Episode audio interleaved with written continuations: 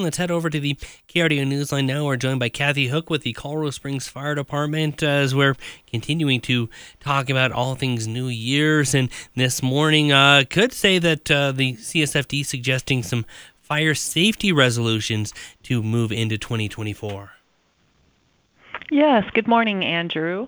Um, wanted to talk all things 2024, new year.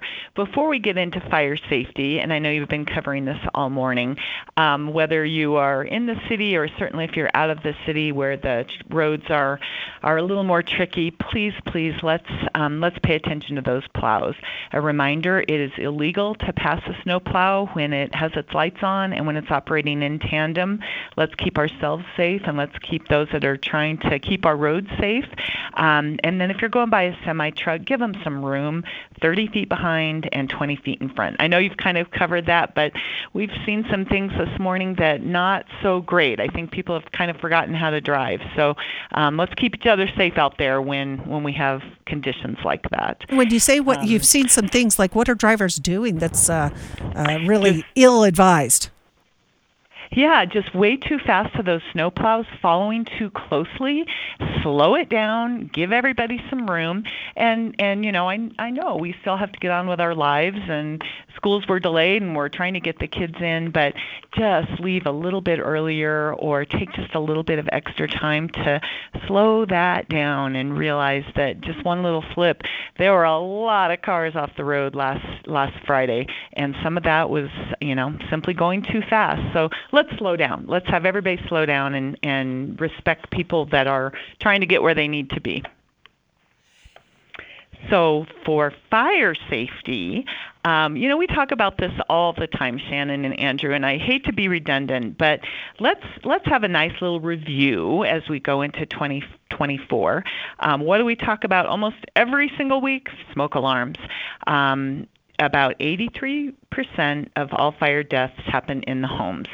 So please make sure you have working smoke alarms less than 10 years old on all the levels of the home and in all the sleeping areas. I, I know that just seems like kind of the same old, same old, but that there's so many homes that we respond to that didn't have working smoke alarms, and the outcome is really um, different when you you don't have that early warning system. So, want to remind people to do that as we've talked about, cooking, main cause of home fires and home injuries, kind of just make it a little, take a little um, step back when you're in the kitchen and realize, okay, yeah, when I'm cooking something, I have to pay pay more attention um, than maybe what I think I do. Yeah, it's a great way to, and uh, maybe if you didn't heed the uh, warnings that we've had, you know, with the time changes, things like that. Uh, could also be a good time to go in and uh, make sure those batteries are working in your smoke alarms as well as uh, we're continuing to move through the uh, colder months. Yeah, press that button once a month. Make sure that smoke alarm is working. As we've discussed before, the newer alarms, or they have alarms that it's a self encased battery. And so when it is time to replace those smoke alarms, you, you don't have a battery to replace. You replace the entire unit itself, or you can if you choose that kind of alarm. Those are great. You still have to test them monthly, but there's no battery that's going to go dead. The whole unit itself will go bad within 10 years. And we do get calls from people like, "Oh, my alarm's going off. I I I've changed the battery. I don't know why it's going off." The alarms are are manufactured such that when they have reached that expiration date, they will um, they'll make a sound. They'll let you know it's time to replace them.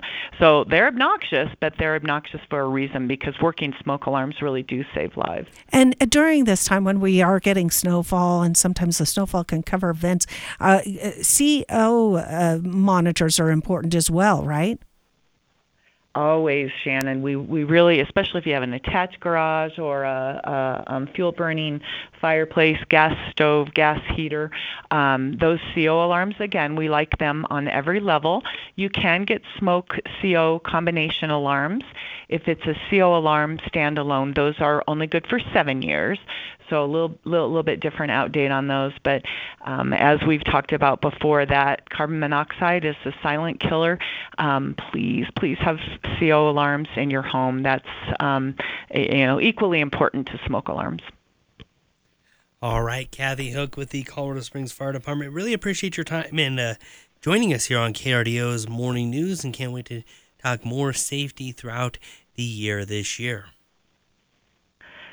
I am looking forward to that too. Thank you for giving us the opportunity to talk safety. We really appreciate you guys and stay warm and safe out there.